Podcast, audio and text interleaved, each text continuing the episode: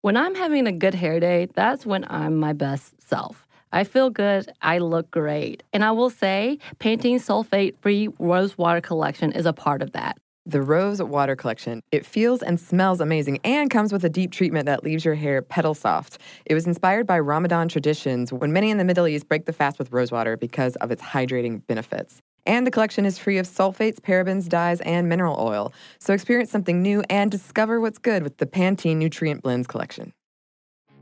Hey everyone, I'm Stephen Hayden. And I'm Jordan Runtagh. Join us as we unveil our new music podcast, Rivals. It's a look back at famous music rivalries of the past. Every week, Jordan and I will explore a new rivalry, delving into all the dirty details about our beloved musical icons who just can't seem to get along with their fellow legends. And then we'll debate each other about who deserves to have the upper hand in these classic conflicts. You'll remember the biggest beasts from music history, and hopefully become aware of some you didn't know. Join us on Rivals, a new podcast from iHeartRadio debuting on February 26th. Listen and follow on the iHeartRadio app, Apple Podcasts, or wherever you listen to your favorite podcasts.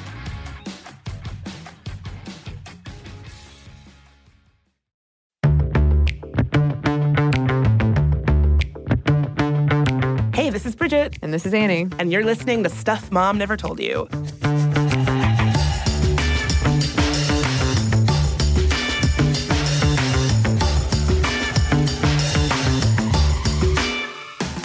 So, some of y'all might have listened to my good friend Annie's first official Sminty episode as a co host, all about bad feminism, our feminism, how we became feminists. And honestly, I was so inspired, Annie, by your poignant sharing of your kind of sometimes bumpy journey to feminism. Yeah, very kind of bumpy. and I was very honestly shy to tell that story and come out swinging of the gate. I'm a bad feminist, but the the response from everyone has been so great and so welcoming, and I really appreciate it. And thank you, Bridget, for convincing me. like you've got to do this. Um, it's just it's nice to share that with listeners that this kind of journey that we're all making mistakes in and trying to be better in, and this community that helps us all hopefully get better at being feminist, even if we are still making mistakes. Definitely. Well, one, that's sort of our kind of semi motto for the show learning and growing together. But I think the response that we got from you being so honest about your feminist journey, a lot of people identified with that journey. They said, I often felt like I couldn't call myself a feminist, or I would feel like I'm not feminist enough, or, you know, I'm not this enough or not that enough. So it's certainly something that people um, grapple with. I also thought it was really interesting that you talked about the ways that the earlier iterations of this show, Stuff Mom Never Told You, really helped you own your feminism, that working behind the scenes as a producer on that show really helped you, one, kind of get a crash course in all these different issues, and then two, help you own, like, hell yeah, I'm a feminist. You know, from the girl who wanted to get her own textbook when she was in school. If you if you remember that story, Annie told it's a good one. Um, to this badass feminist podcast co-host. Oh, why, thank you. Yeah, it, it, was so instrumental, and I'm not exaggerating when I say it, it changed the course of my life. It gave me so much perspective, and I don't know where I would be.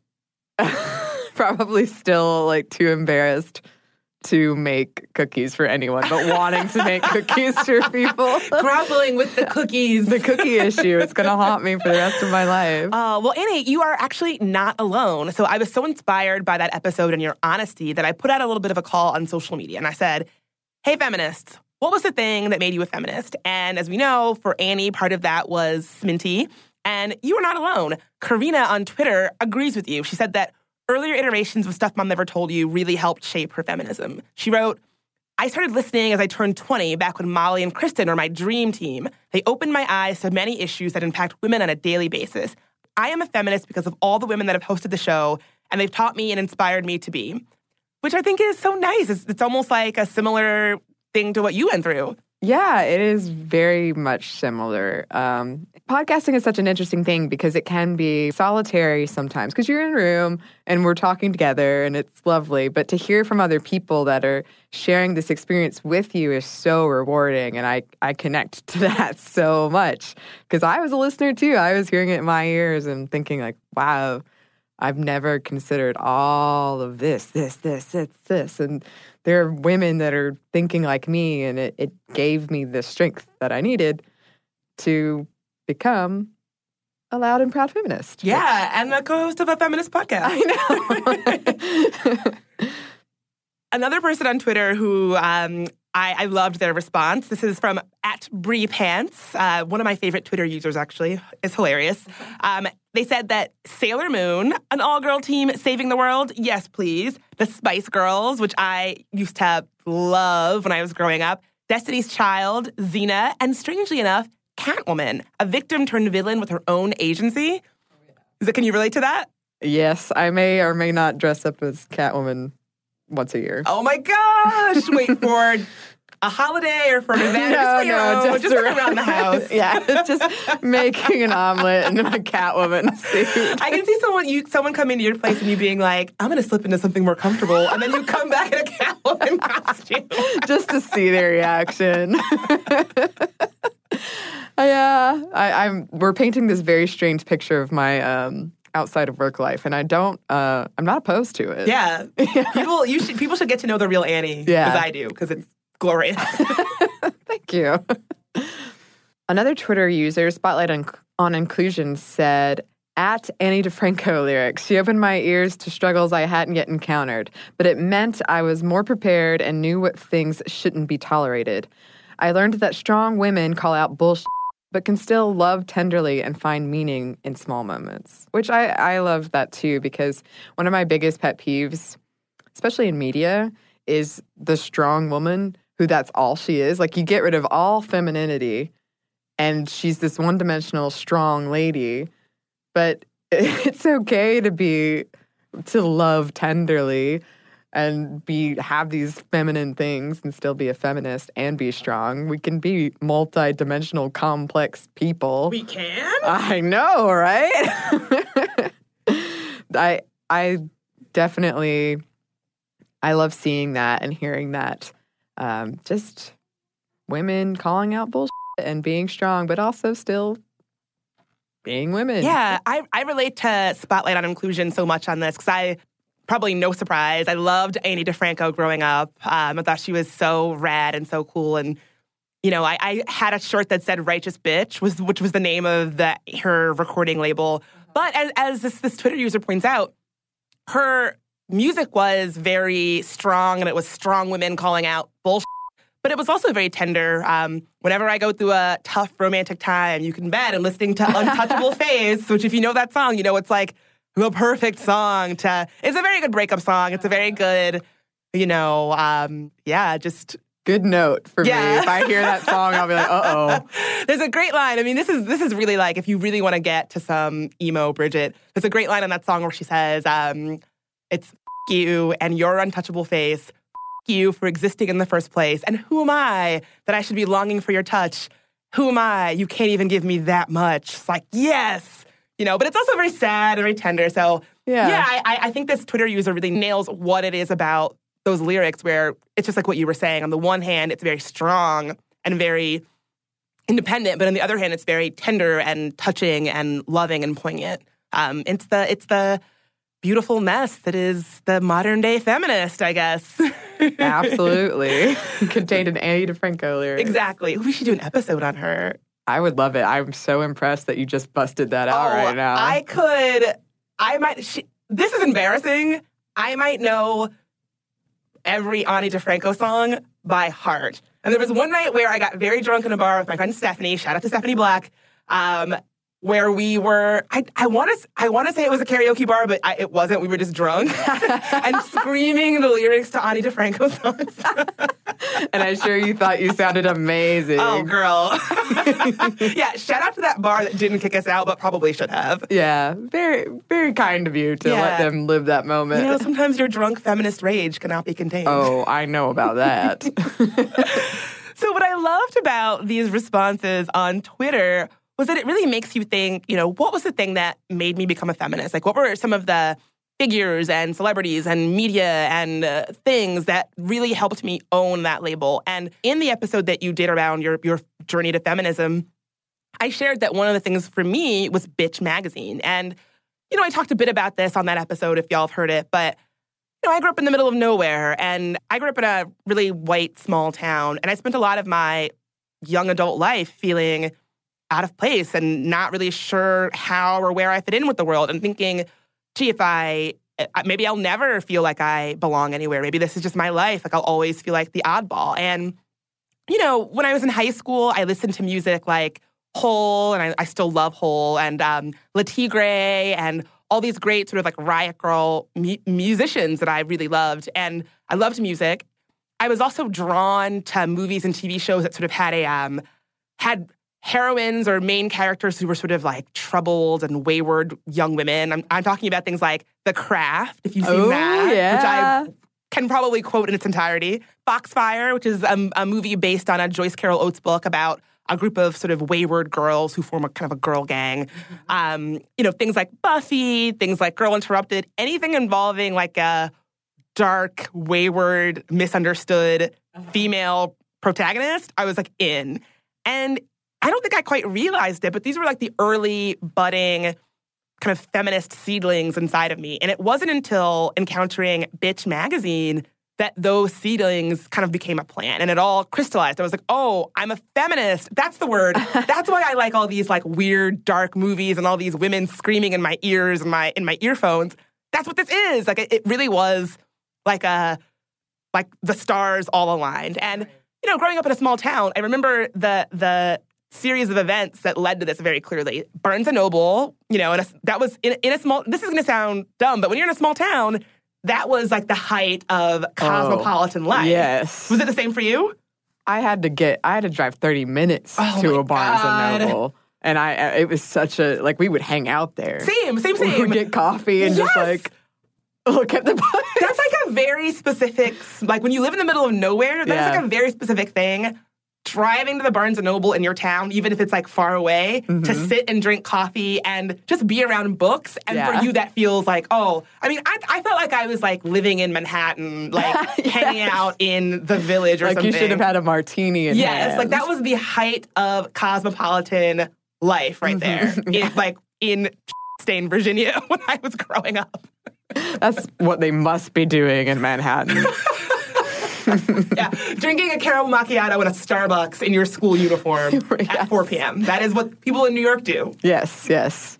And looking forward to perusing the aisles, every aisle of book. That's what I would do. I'd walk down every aisle and be like, "Hmm, maybe I could read that. Yeah, maybe. Let myself pick out one book.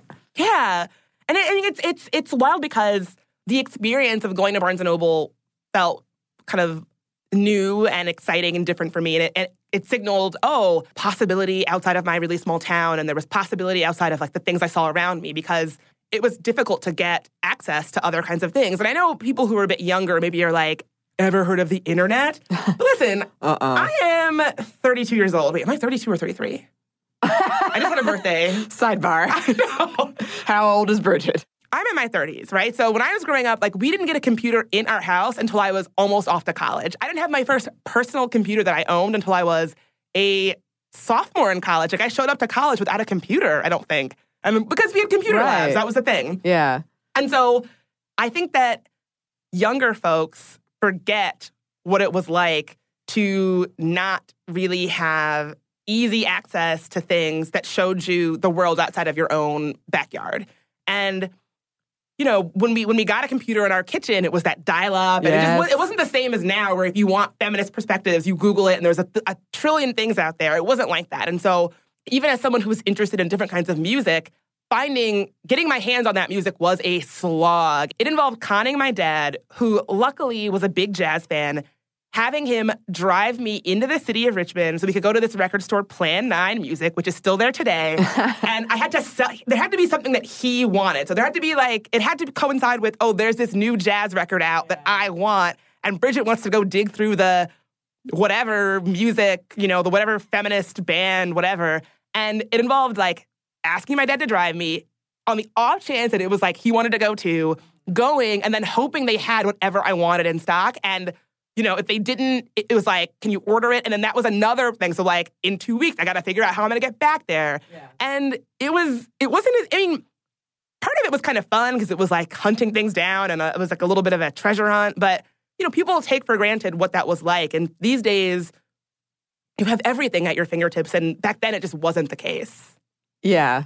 Um, Bridget and I had a conversation off mic about how I also had the one dial up computer and the connection was so slow that it would take time I had a Hotmail email and it would take probably 15 minutes for it to load.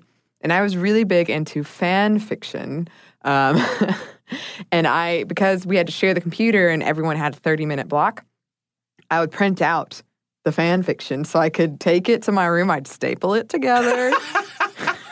and I would take it to my room and read it. And sometimes the fan fiction was crappy, and I was really disappointed by it because I didn't have time to read it. Because you'd spent all this time, all your allotted hour Yes. of computer time, printing this stuff out. Yes. And then I'm like, well, this is what a waste. we gotta wait till tomorrow in my 30 minutes and hope I find a better one. Yeah, God, those were the days, right? what a strange experience to explain to people now. I mean, it's explain that to someone who grew up always having a smartphone. Right. They would, they, Oh. would, they would be like, "What are you?" They wouldn't. They would be like, "What are you talking about? What dial up? What dot matrix? Who? Were you? Are you and okay?" then, and then my mom would get on the phone. Oh and- my God! Remember when your mom would pick up the phone? You'd be like, "I'm on the internet. Hang up the phone." oh my God! Nothing. Nothing would ruin your day faster. Yeah. And my mom was always like, "What are you doing up there?" Like, it was like- and then you hear stops coming. You're like, oh no. It's always like, oh man, there needs to be a podcast on like the very early days of Yeah. the internet because I'm sure there is, but that was it was such a specific and unique experience. It really was. It really was. And I, I um another thing too people don't think about is maps and like making plans. And I, I remember I used to print out these maps and I would draw on them like here. now you just put in your GPS. I know.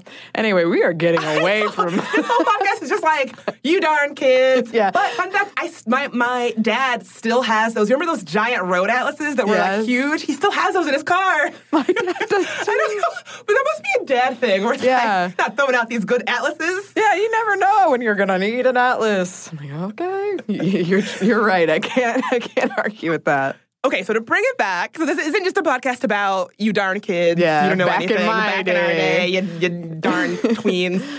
Basically, Bitch Magazine was foundational to me becoming a feminist and owning owning feminism, understanding feminism. I remember very, very clearly the first time that I saw it in Barnes and Noble, and I thought, "Bitch, what is that?" You know, I had never seen a magazine that was so in your face, so unapologetic. You know, there have been other magazines that were sort of feministy that I knew about that I that Barnes and Noble did not carry for whatever reason. I'm talking about magazines like Bust and Jane and Sassy. But Bitch was different for me because it felt like a kind of magazine that you where you weren't being sold something all the time. It was very sort of skeptical and critical, which I which I identified with. And yeah, I remember my mom wouldn't actually let me have it in the house because it had a dirty word on the cover. So I'd have to rip off the cover so she wouldn't see um, she wouldn't see what I had. And yeah, honestly, like reading, I mean, I had interviews with like Bell Hooks and things like that, things that I would have never ever been had access to. And honestly, when you're young and you feel marginalized and isolated and you don't feel like you have a lot of people who understand you, and I guess a lot of teens feel that way, whether you're a feminist or a woman or whatever. I think uh, that's part of being a young person.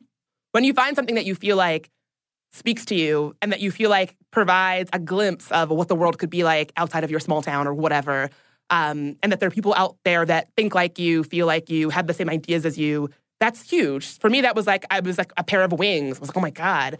And, you know, when I was in school, I went to a small, prestigious Catholic girls' high school in Richmond, Virginia. And my school was great. My school was full of really amazing and talented, strong women. Um, they had a real tradition of social justice and social change and activism that these nuns displayed uh, at my school, which I, I loved and I, I was very, I cherished even to this day. But they weren't talking about what to do when your boyfriend rapes you or, you know, how to be a feminist if you feel isolated from feminism because you're not a white woman.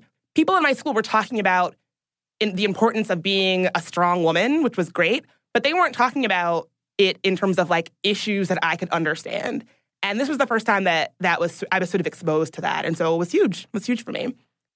it's amazing how much just knowing that there are other people out there, that you're not the only one, how beneficial that is and how much that can like gird you and provide support for you to continue to flourish in your path and to know that there's there's something outside of this. There's something waiting for me that I can I can latch onto that I can do later.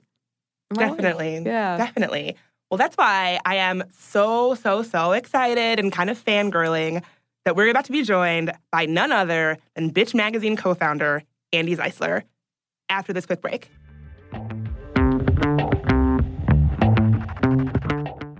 Okay, so a recent study found that a great hair day makes you happier and more confident. But that same study also revealed that 95% of women don't feel great about their hair. I can definitely relate to the confidence part because if my hair is doing something a little weird, something I don't want it to do, then I, I can't stop thinking about it the rest of the day. Oh my God, we've all been there. Pantene's Rosewater collection feels and smells amazing and comes with a deep treatment that leaves your hair petal soft. It was inspired by Ramadan traditions when many in the Middle East break the fast with rosewater because of its hydrating benefits. And the collection is free of sulfates, parabens, dyes, and mineral oil. Your hair does look really great. Thank you. I actually worked in a place for a while that was very sensitive environmentally, and we weren't allowed to use shampoos that had sulfate in them. So that's something that I look for these days. And bonus, I love the way that my hair looks now. So experience something new and discover what's good with the Pantene Nutrient Blends collection. This episode is brought to you by NBC's Good Girls. Okay, the new season of NBC's Good Girls is generating serious buzz.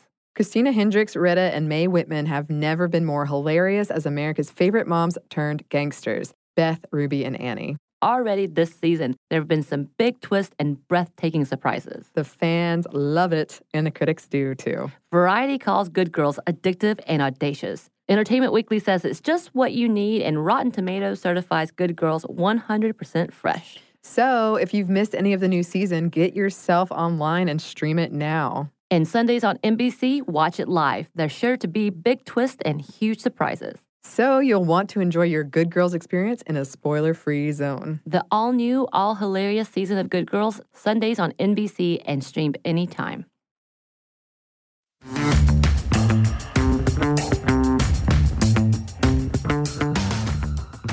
And we're back. I am so, so, so, so, so excited to be joined by Andi Zeisler. Andi is a longtime freelance writer and illustrator, and she co founded Bitch Media in 1996. These days, Bitch is circulated internationally to more than 50,000 people. Andi's work has appeared in numerous major publications like Ms., Mother Jones, Bust, and the San Francisco Chronicle. Today, we are so excited to be welcomed in studio with the one, the only Bitch co founder, Andi Zeisler. Andi, thank you so much for being here today. Thanks for having me. So, Andi, uh, I, I opened this podcast talking about how foundational Bitch Magazine was to, you know, high school Bridget and her understanding of feminism. It's one of the reasons why I host a, I, I co-host a feminist podcast is because it, of Bitch. It was really the thing that opened my eyes. And um, it's interesting in doing research for this episode. This great documentary filmmaker, um, Amy Ziering, she was an early subscriber to Bitch. She recalls that when um, Bitch first got started, there, it was the kind of thing that you dreamed should exist but didn't exist, and I think that's very, very true. So I think when I when I talk to you, I think, gee, Andi's the kind of person who thinks, oh, X Y Z should exist, and then makes it right. Like that seems to be kind of who you are. So I just wanted to start by by asking, like, what made you a feminist? Like, what what was your upbringing like? How did you become the kind of person that you know sees this this need and and creates it? Oh, well, first of all, I just want to say, you know, thank you so much for for your kind words because that like hearing that that bitch really affected people and and changed their thinking and inspired them is like that's literally why we do this. Like nobody is in this for, you know, the money. you know, like feminist uh independent media really is like it's it's just all about trying to to make a difference and, you know, seeing that you know, even a few people out in the world um, being inspired by it can can really lead to a lot of cool stuff happening. So, So yeah, thanks for that. It's funny, like I don't remember. You know, I, I think there are like individual moments in my upbringing where I you know, I, I sort of clocked that something was unfair or like I recognized an instance of uh, sexism or just kind of like ambient discrimination, but I didn't have any language for it. You know, it wasn't it wasn't like my parents were particularly political. Well, first of all, I read a ton of books. And so I think the first time I saw the word feminist or learned about the concept of feminism wasn't in school. It was probably in uh, like a young adult novel by Norma Klein, who was this New York writer who wrote these incredibly, uh, you know, meaty intellectual novels about like, you know, earnest white liberal kids in New York City sort of discovering their sexuality or whatnot. And so there were often like feminist characters that she would write about, and it wasn't, it just wasn't a big deal. It was like, oh yeah, this person is a feminist and this is what she believes.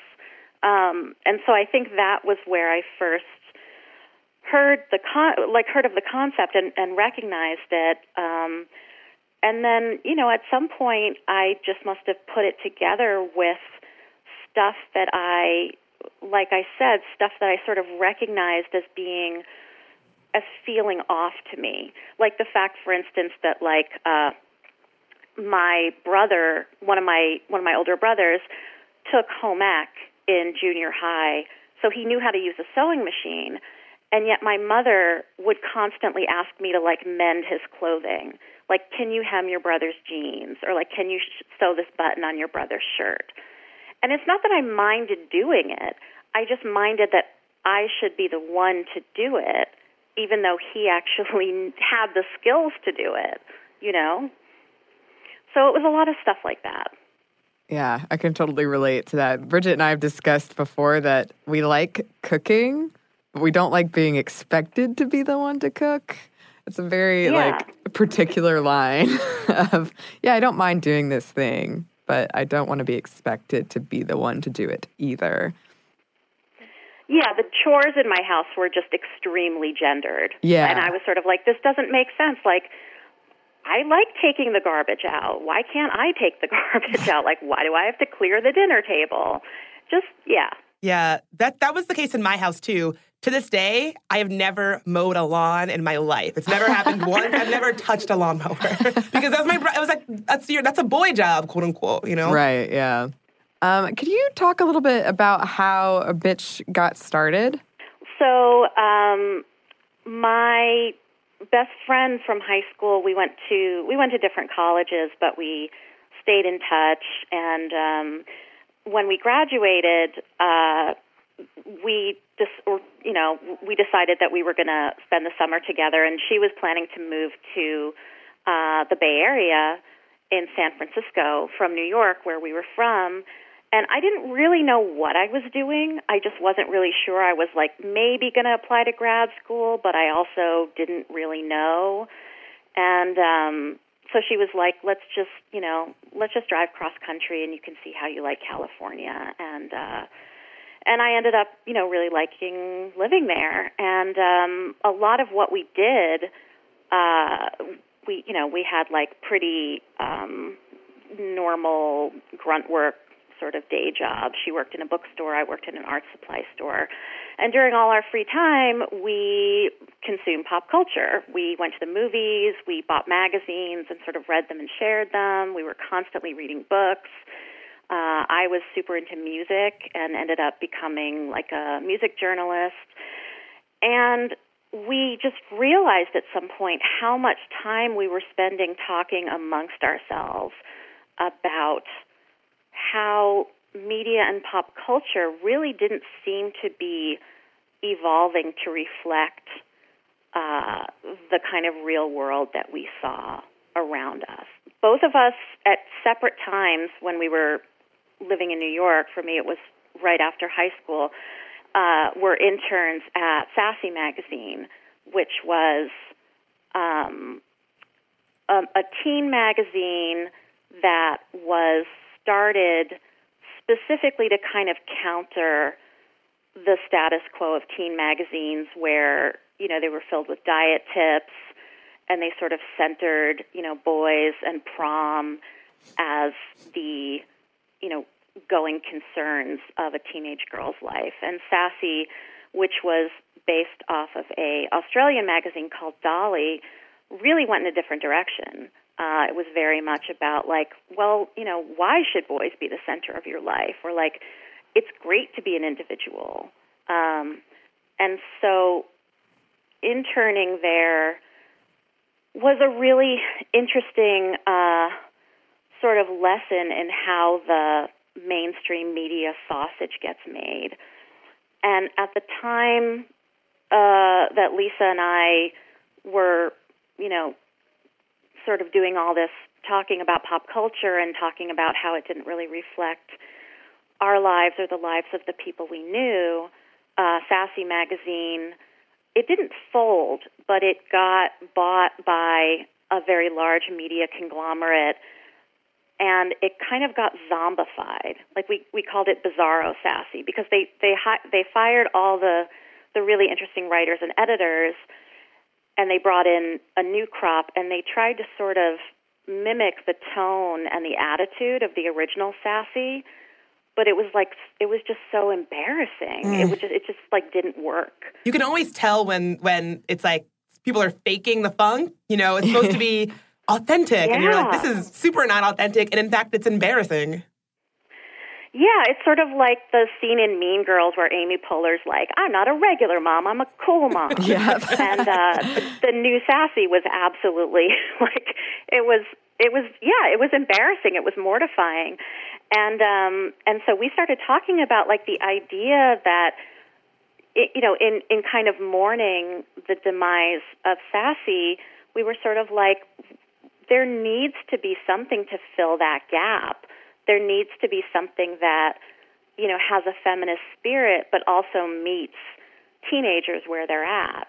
Um, and Ms. for a long time had been, you know, the feminist magazine. And actually, when I worked, when I was in Internet Sassy, Ms. was a few floors up in the one Times Square building. And so I was always running up there to get like old copies for research. Um, but at the time, this was around like 1994, 1995. Uh, Ms. was really no longer engaging with media and pop culture as sort of a locus of feminism. It had really, you know, turned toward incredibly meaty, you know, global investigative reporting, which was great, but it really there was that lack, and uh, and Lisa and I were just, you know, we were kind of frustrated readers. We were looking to read the kind of stuff that we were talking about and that we wanted to write about, but there really wasn't much out there. I mean, there was, you know, there was very academic writing about media and pop culture, like, you know, Bell Hooks and and folks like that, and then there was like maybe the occasional article in like Rolling Stone or Spin that might engage with you know, feminism or sexism in the music industry. But there was nothing, obviously, like there is now because this was just at the start of the internet. Um, and so, yeah, at some point we realized, like, well, the, the stuff we want to read, we might have to be the ones to write it. Um, and so it really was, in our minds, like, this is stuff that we want to read, and we also see this as like a, a hole in in the market you know, or or in the possibilities of you know reading material and sort of inspiration for for teenagers, and um, and so that was how we started conceiving of Bitch. Was like, what if there was something that was a cross between Sassy and Ms. that really acknowledged how central media and pop culture are to young people who are sort of forming their impressions about the world and about politics and about their place. Um, and that was, you know, that was how it started. That was that perfect. great, yeah. That's I mean, you you really teased out my experience as a teenage reader of Bitch. you know, my um, I shared earlier on the show that my mom wasn't the biggest fan of Bitch magazine because it had a dirty word on the cover, and she would buy me Ms. magazine instead. And just like you said, I mean, Ms. magazine was dealing with very important global issues that I'm glad they were dealing with. But you know, I was 14. I wasn't. I wasn't. That wasn't what I was trying to read, and it, I felt when I was just sort of grappling with what it was to be a feminist. Bitch spoke to me in a way that said, like, hey you're maybe you're watching Buffy a lot, maybe you're doing this a lot, maybe you're doing that a lot. Well, you can take a feminist critique of those things. You know, maybe you love watching this thing or dealing with this piece of pop culture. That can be a, understanding how that works can be a part of your feminism and an expression of your feminism. That was the first time that I'd ever encountered that.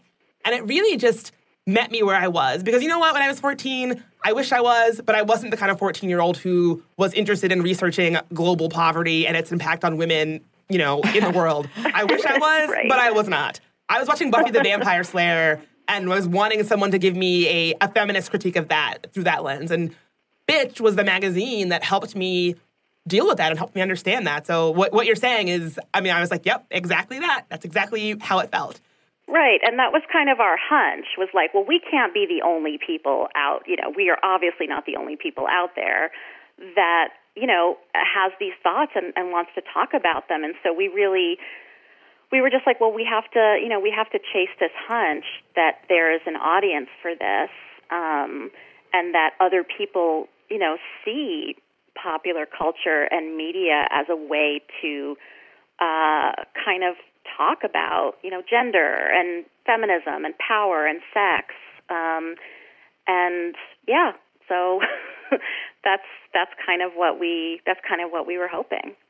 How did y'all become from interns at uh, Sassy to financing your own media publication? Like that's that's the thing. I'm like, how did that happen?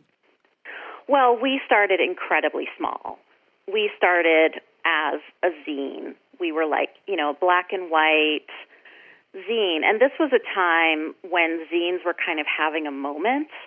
Um, and I had been like an avid reader of zines uh, starting when I was, you know, early early on in college, um, partly because of uh, partly because of Sassy, which had like a little zine of the month feature, and you know, there was a big, uh, there was a publication called Fact Sheet 5 that just listed all of the zines in the world that were being produced by category. And so, you know, you'd put $2 in the mail and, um, you know, at least 85% of the time you'd get a zine back. Um, and so I was really it wasn't a perfect interested.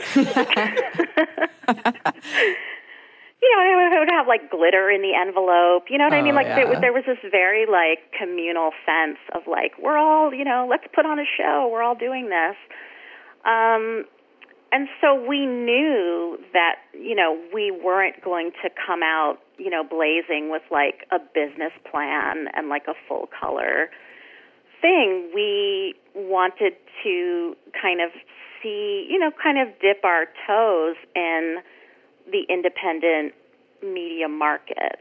And we knew from the start that whatever we were going to do with this publication uh, was not going to be appealing to like a large or mainstream market. You know, we knew that the kind of content we were hoping to publish was going to be very critical of mainstream media, of advertising, of uh, kind of, you know, the kind of gender mythology that's pushed by uh, women's magazines and men's magazines. And so for us, it wasn't really a question. It was like, okay, so we're going to do this with the resources we have, which are not much. Um, there was a great museum in San Francisco, the Cartoon Art Museum, and they would have like public panels on things like, you know, drawing comics or making zines and we went to we went to one of the ones that was on you know how to how to create and distribute your own zine. And that was sort of the moment where we were like holy wow we could actually do this. Um, and so we did and we had definitely like our parents kicked in and lisa's grandfather kicked in some money but we're not talking like big bucks here. I think the entire first print run maybe cost three hundred dollars, and you know we we were we thought we were it was just going to be Xerox, but the the place the Xerox place we took it actually messed up and ended up offset printing it. So the first issue actually looked really good. Um, and then what we did is we just you know put boxes of it in Lisa's you know old station wagon and just drove around and went to every independent bookstore in Berkeley and Oakland and San Francisco. And at that time, because zines were sort of having this moment, you could walk in and say, like, oh, I have this zine. Do you want to sell it on consignment? The Bay Area at that time was really just, you know, brimming with independent DIY media. So we were definitely in the right place at the right time. I think if we had been in New York, um, we wouldn't have had that kind of, uh, there wouldn't have been that sort of instant uh, community and recognition that this is like part of something bigger.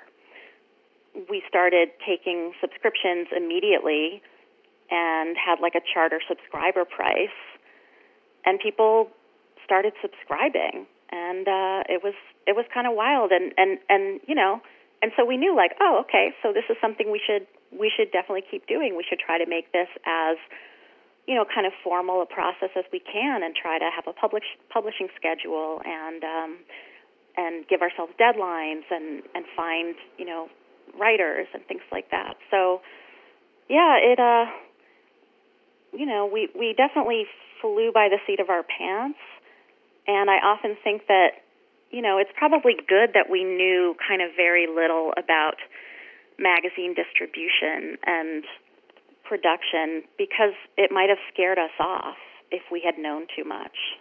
Let's take a quick break. Okay.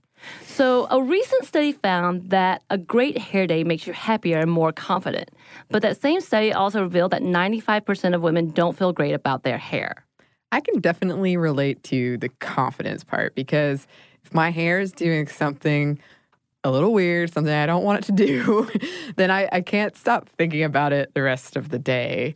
Oh my God, we've all been there. Pantene's Rosewater collection feels and smells amazing and comes with a deep treatment that leaves your hair petal soft. It was inspired by Ramadan traditions when many in the Middle East break the fast with rosewater because of its hydrating benefits. And the collection is free of sulfates, parabens, dyes, and mineral oil. Your hair doesn't look really great.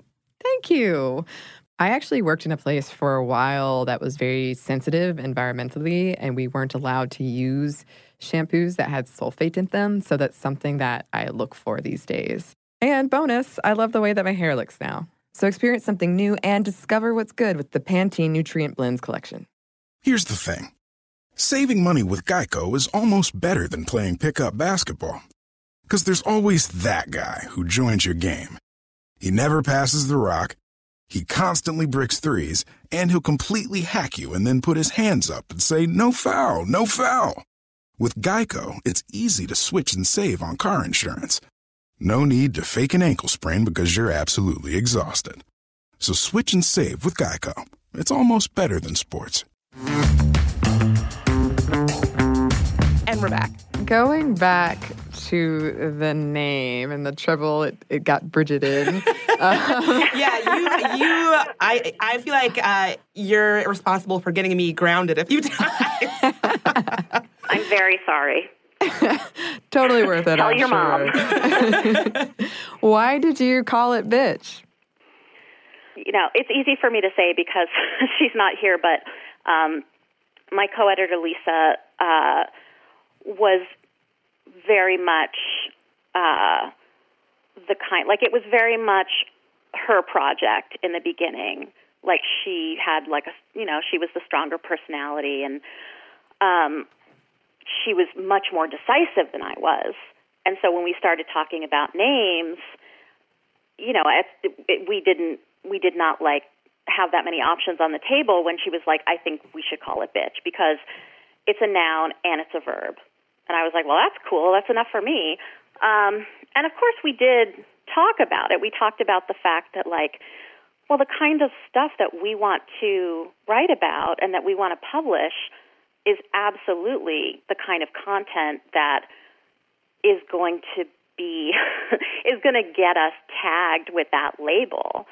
Um, in 1995, there wasn't the word bitch didn't have the kind of um, sort of multifarious uses that it has now. It very much still was uh, the word that you used to describe a woman who was, you know, saying something you didn't like or doing something in a way you didn't like or, you know, standing up to other people. It didn't have uh, the kind of friendly or like casual connotations or usage that it does now. You weren't hearing it on TV or on the radio. Um, it very much still was one of those like seven dirty words that you couldn't say. And we thought about the idea of, you know, what if we could reclaim this word for women who were strong and who stood up for themselves and who really wanted to to talk about the ways that gender functions and that sexism functions in media and pop culture. The the reason we had the, you know, sort of tagline a feminist response to pop culture is that we really did want to have the word feminist in there somewhere. But we also kind of wanted a subtitle that was a little bit explanatory. Um, because we knew that the word bitch would probably draw people in if they saw it on a newsstand. But we wanted them to also see very clearly that this was uh, a feminist project. I love that. So you've mentioned a little bit about how the name bitch, how it was sort of had a different connotation back when y'all first got started. I'm curious, sort of along those lines, what was the feminist media landscape like when when when you were putting bitch together? I mean, today there seems like it, there's so many feminist publications and sort of feminist-ish publications, you know, where it's kind of feministy, but who knows? Um, what's what was the landscape like, and sort of what how is it different than our, our current feminist media landscape? Yeah. Um, I mean, it was very different.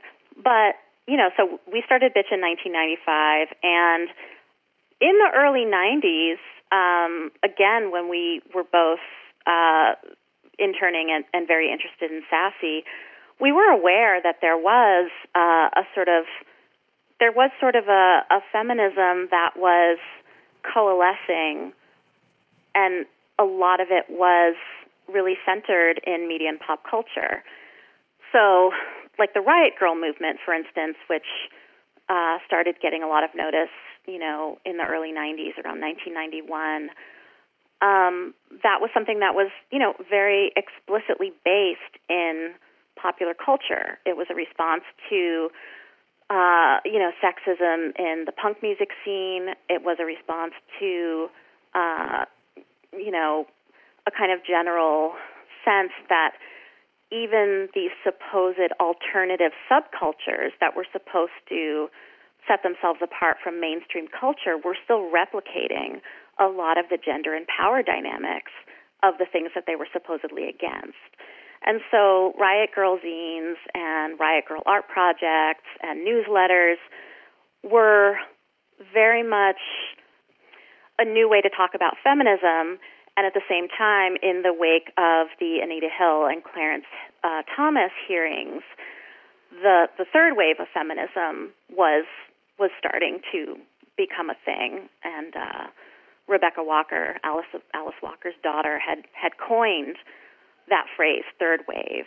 And so there was some there was this sense of like a little bit of a you know kind of groundswell of feminist thought and activity, there is something out there. Ms. is no longer, you know, the only game in town as far as feminist media. We could we could show up and and feel that we had sort of comrades uh, in this space. Yeah, so I mean, I, I, completely agree. Having sort of existed while all of these things were bubbling up, um, and a couple things that set bitch apart from magazines like you, magazines that I enjoyed, like Bust and Sassy and, and Ms. One was that you know you didn't really feel like you were being sold to a lot when you read Bust. There were ads, And in a lot of magazines, the, the if you feel like you're reading a magazine full of ads with a few articles, Bitch was not like that at all. Like it was very much about the content of the magazine, and there were ads, but like not that many, and oftentimes very small, and you just didn't feel like you were being sold and marketed to. And as a as a teenage girl, that's all you see, right? Like you're getting bombarded all the time. Buy this lip gloss, buy this, buy that. You're too fat, buy these pills. Like Yeah. it's hard, it's almost like inescapable. And so when I would read bitch, it's like, oh, it's a little bit of a escape from that. And I don't I know that's something that you've written about, Andi, in your book, We Were Feminists once. You write a lot about how these days, you know, feminism is cool, it's marketable, like it's it's on trend and on brand to to brand yourself as as feminist to just sell more and you know in, in a kind of way like no shame to that like if you actually have feminist principles and you're you're marketing things al- alongside those values sure okay but you know I, I feel like bitch was so skeptical of consumerist culture was that a, was that a, a conscious choice like an editorial choice that y'all made from the beginning Definitely. I mean, um, like I said earlier, we knew that you know this was this was we were not creating something that like advertisers were going to be clamoring to you know put their put their ads in. Um, and when when I was at Sassy, certainly you know one of the things I one of the things I realized that I I really hadn't thought about before was that you know in in mainstream magazines content is really just a vehicle for ads. It's not the other way around. Like you sell ads, you often have to create content that's adjacent to those ads or you have to promise that, you know, the, you know, the big ad for like Stuart Weitzman shoes is going to run alongside a fashion spread that features Stuart Weitzman shoes. In realizing that magazines are or mainstream magazines are essentially a way to sell eyes to advertisers. That was a real sort of sea change in my understanding of magazines, which was a medium I had always just absolutely loved. With Bitch, you know, because we knew that it wasn't, it didn't really have the kind of uh, draw for advertisers, and because we knew that we were going to be critiquing ads and the way that that ads are used and the way that they are the way that they sort of work on uh, particularly female psyches it just didn't really occur to us. And that that's why we you know sort of very quickly realized like oh well we could we could be a nonprofit like we could actually uh, find a different way to raise money than advertising we could focus on you know, getting sponsors or getting donors or and what we eventually did was, you know, becoming almost fully reader supported.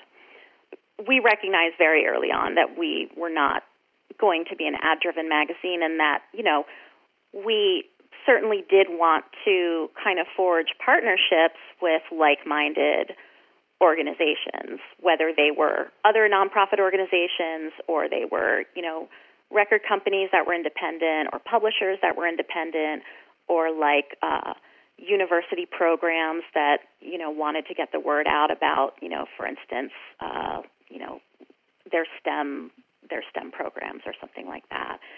You know, if we were going to have advertisers, we wanted never to be in a position uh, where an ad that we would critique if it were in a mainstream magazine was in bitch. You know, we never wanted to have that possibility. Uh, so we tried to be very intentional about it, created a, a revenue model that was not dependent on ads. Speaking of ads, um, the Postal Service censored an ad for dildos on the back cover, which is something I personally find hilarious now because I, when I was home for Christmas, my mom had like a land and some of the like Land's End? maybe some magazine she got in the mail and she was flipping through it and like next to the lawnmowers was an entire page dedicated to different dildos and we got such a big laugh out of it just because it was so unexpected like in placing and just in that magazine at all so can you tell us a little bit about about this Oh God, yeah, the the, the dildo fiasco. so, like, it was so- it was so. I don't even remember. I don't even remember what happened. Like, I remember. I remember having a conversation where I was like, because I think I was in a lot of ways uh, very conservative um, in terms of what we were doing. Like I, I have always been sort of a pessimist. So I'm pretty sure that I did not see that ad before it went to press because I'm I feel positive that I would have been like, uh, we shouldn't do this. like we're going to get in trouble. but maybe I I don't know. Maybe I was preoccupied. Maybe I did see like the picture of the giant purple dildo, and I was like, cool, carry on. Um, was it? I don't. I don't know if it was uh, Babeland or whether it was. I don't remember what company it was, but you know, one of the regular sort of advertisers we had were female-owned sex toy stores, um, and there were there were like a growing number at that time. Um, and so this issue went to press, and the back cover was, you know, a picture of sort of a, a woman's uh, crotch and her hand holding a dildo next to it. And pretty much as soon as the files got to the printer, we realized that like there was going to be a problem because the printer was like, uh, y'all want to rethink this dildo ad? Because you're like no. Yeah. Yeah and so um it just it just absolutely sort of exploded. I mean we we heard from uh subscribers we heard from parents of subscribers we heard from educators we heard from people who were like god damn you guys, now I can't read my issue of Bitch on the subway, which you know we took very seriously. Uh-huh. but um, but it was it wasn't until the postal service got involved that that we were like, oh no, this could actually really sink us. Uh, because what happens when there's something that the postal service deems obscene on your magazine cover or back cover, you have to pay to have the the rest of the issues polybagged um, and it's it can get really expensive when you're sending out you know thousands of copies to to pay to have each one polybagged.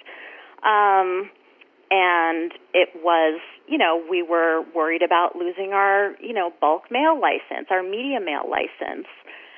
You know it was a it was a really interesting time because we were really finding out sort of the limits of uh, kind of progressivism and, and independent content. And, you know, obviously the Postal Service, that's a government organization. We should have expected that. But I was, I was, I ended up being really surprised by how many subscribers, uh, you know, who were 100% on board before were like, you know, I, uh, I just don't want to have to explain to my child what this is. Or like I just don't want my parents to you know see this and associate it with me. And I fully understand all of that. Uh, I absolutely do. But it was it was really interesting. I was like yeah you can call a magazine bitch and you can have you know very explicitly feminist content but there is always going to be a line in the sand it seems like for people and for a lot of people that line in the sand was you know a huge purple dildo that might be my that might be my favorite sentence ever uttered on this podcast. For a lot of people, the line in the sand was a purple dildo. yeah. it's pretty excellent. I meanwhile, I uh, I took pictures of this this magazine that I was talking about. Uh, it was whatever works, just for, for like everyone's. Oh, my and the dildos are purple. Okay, you can't see this in the studio, but Anney is showing me the spread of the Whatever Works magazine, and it's it's wow, the art of the orgasm, orgasm DVD. DVD. Tease me. wow Um, Uh, just, just. Uh, That's quite the spread. Well, we'll add it to the show notes. People are like, "What is that?" Yes, well, I'm that's sorry. Amazing. I had to document it. Wow, that's quite the magazine to flip through with your Whatever mom while you're works. home for the holidays. Whatever works, oh, Bridget. Also, good good title for a magazine with a spread about dildos. Whatever works. Exactly. Absolutely, whatever works. Yeah. Absolutely. So, Andi, Bitch has gone from a zine to a magazine to now a nonprofit. So, what is what does Bitch look like today? Wow. Um, well, we are, yeah, we are a, a nonprofit organization. Um, we have managed to really weather a lot of um, the kind of both magazine industry downturns and, you know, sort of feminist, uh, you know, sort of the sort of growing pains of being a feminist organization in a time when feminism uh, is really contested, is really active, is you know becoming really popular, and so um, right now we are just trying to you know sort of do everything we do the best we can do it with what we have, and um, so we still publish a quarterly magazine. We have a very active website. We have two podcasts that we publish. We have a program called Bitch on Campus that brings speakers from from Bitch uh, to colleges and universities all over North America, and also works with uh, professors and women's studies and communications departments to bring material from Bitch into the classroom. We have a new editor in chief, Evette Dionne, who's wonderful. We have a director of community, which we didn't have until about two years ago. We've really been able to expand in in ways that I, you know, in all my sort of pie in the sky idealism of 20 years ago, really would not have imagined. And we have sort of built a a community of people who to whom we feel accountable. And I think that's part of being a reader supported organization is that you know, you learn that your readers have a stake in what you do and that you have a responsibility to them, not to, you know, do everything they want, but to you know, hear their concerns and listen to what they think is important. And that kind of uh, symbiotic relationship has been incredibly powerful for us. And we feel really, really lucky that we are still here and that we're still able to, you know, do the work that we do. Well, I- you, I mean, I feel lucky that you're still out there doing so much great work. Like we, we, we are lucky to have such an amazing resource for current feminists, for budding feminists, for all of us. So, so thank you so much for, um, you know, starting this beautiful, messy, hilarious, amazing thing. And thank you so much for being here on the podcast today. Yes, thank you for having me. This was really fun. So, Andi, where can folks find out more about what you're up to? Well, uh, bitchmedia.org is a great place to start uh, for for you know bitch what we do, our programs, who we are, etc. Um, bitch Media on Twitter, we're very active, and uh, we try to really highlight not just what we do, but you know sort of the the world of intersectional feminist media. Um, I'm personally at Andi Zeisler on Twitter, and uh, yeah, I do a lot of complaining on the internet. So, Don't we all? Thanks again Yep. for being here, Andi. yeah. That was so cool. I'm so glad we got to do that. And we got to look a little bit more into Bridget's journey into feminism. And speaking of, we would love to hear from you, listeners. What was your journey into feminism like? And what was there any piece of media or any specific thing that helped you on this journey? We, we were thinking about doing some follow up episodes and looking into your responses. So please, please, please let us know. You can find us on Instagram at Stuff Mom Never Told You. You can find us on Twitter at Mom Stuff Podcast, and we love hearing from you in email. That is momstuff at howstuffworks.com. We'd love to hear from you. Please let us know what your journey to feminism was like.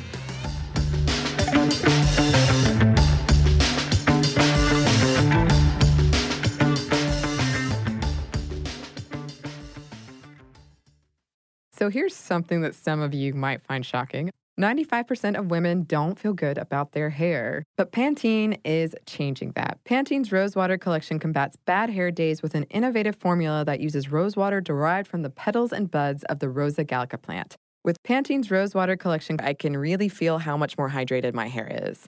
And it's sulfate, paraben, dye, and mineral oil free, which makes me feel good because who needs all those additives? Experience something new and discover what's good with the Pantene Nutrient Blends collection. This episode is brought to you by NBC's Good Girls. The new season of NBC's Good Girls is generating serious buzz. Christina Hendricks, Retta, and Mae Whitman are hilarious as America's favorite moms turned criminals. This show is the perfect blend of comedy, action, and romance. No wonder critics call Good Girls your next TV addiction. And Rotten Tomatoes rates it 100% fresh. Ooh, Good Girls, Sundays on NBC. The new season has already had some wild twists, so watch live. And stream anytime.